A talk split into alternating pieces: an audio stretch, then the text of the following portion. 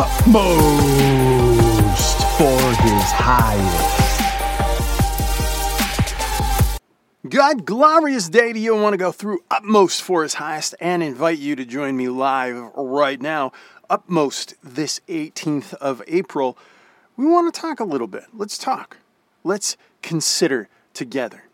You can join me by going to Utmost, that's utmost dot org backslash, eh, there's no backslash. Just go there, utmost.org. And April 18th, readiness is the word for the day.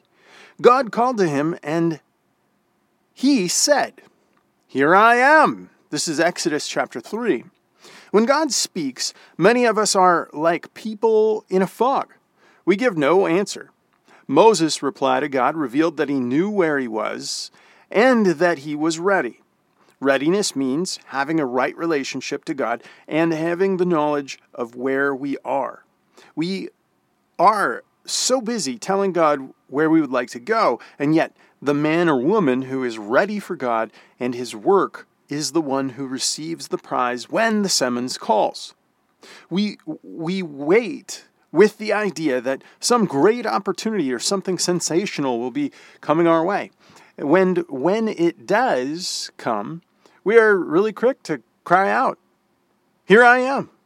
Whenever we sense that Jesus Christ is rising up to take authority over some great task. We are there, but we are not ready for some obscure duty.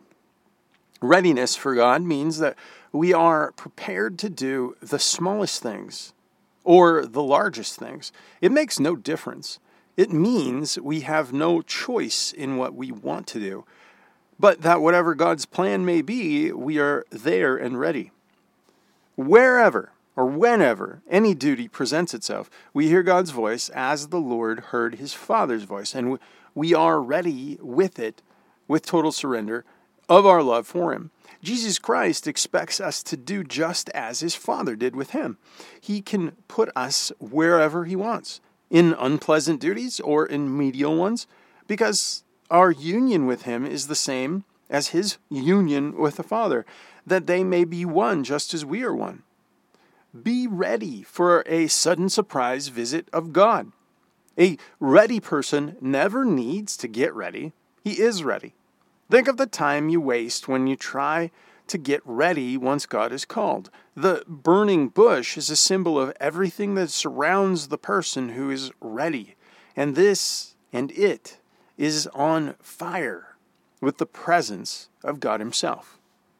I'm so reminded uh, just in a little conversation the Lord and I had this today as I'm choosing to clean up and prepare the kitchen as a blessing.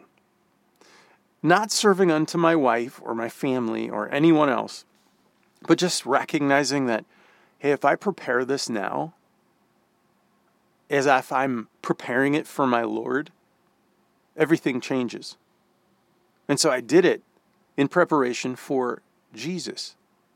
And I was like really, really blessed and encouraged by that in just that readiness. Like, take time to do those little things which seem menial, and it changed everything, changed my whole heart and attitude. Hey, God bless you. Thanks for joining me. I hope this is an encouragement. If so, will you pass it on to somebody? God bless you.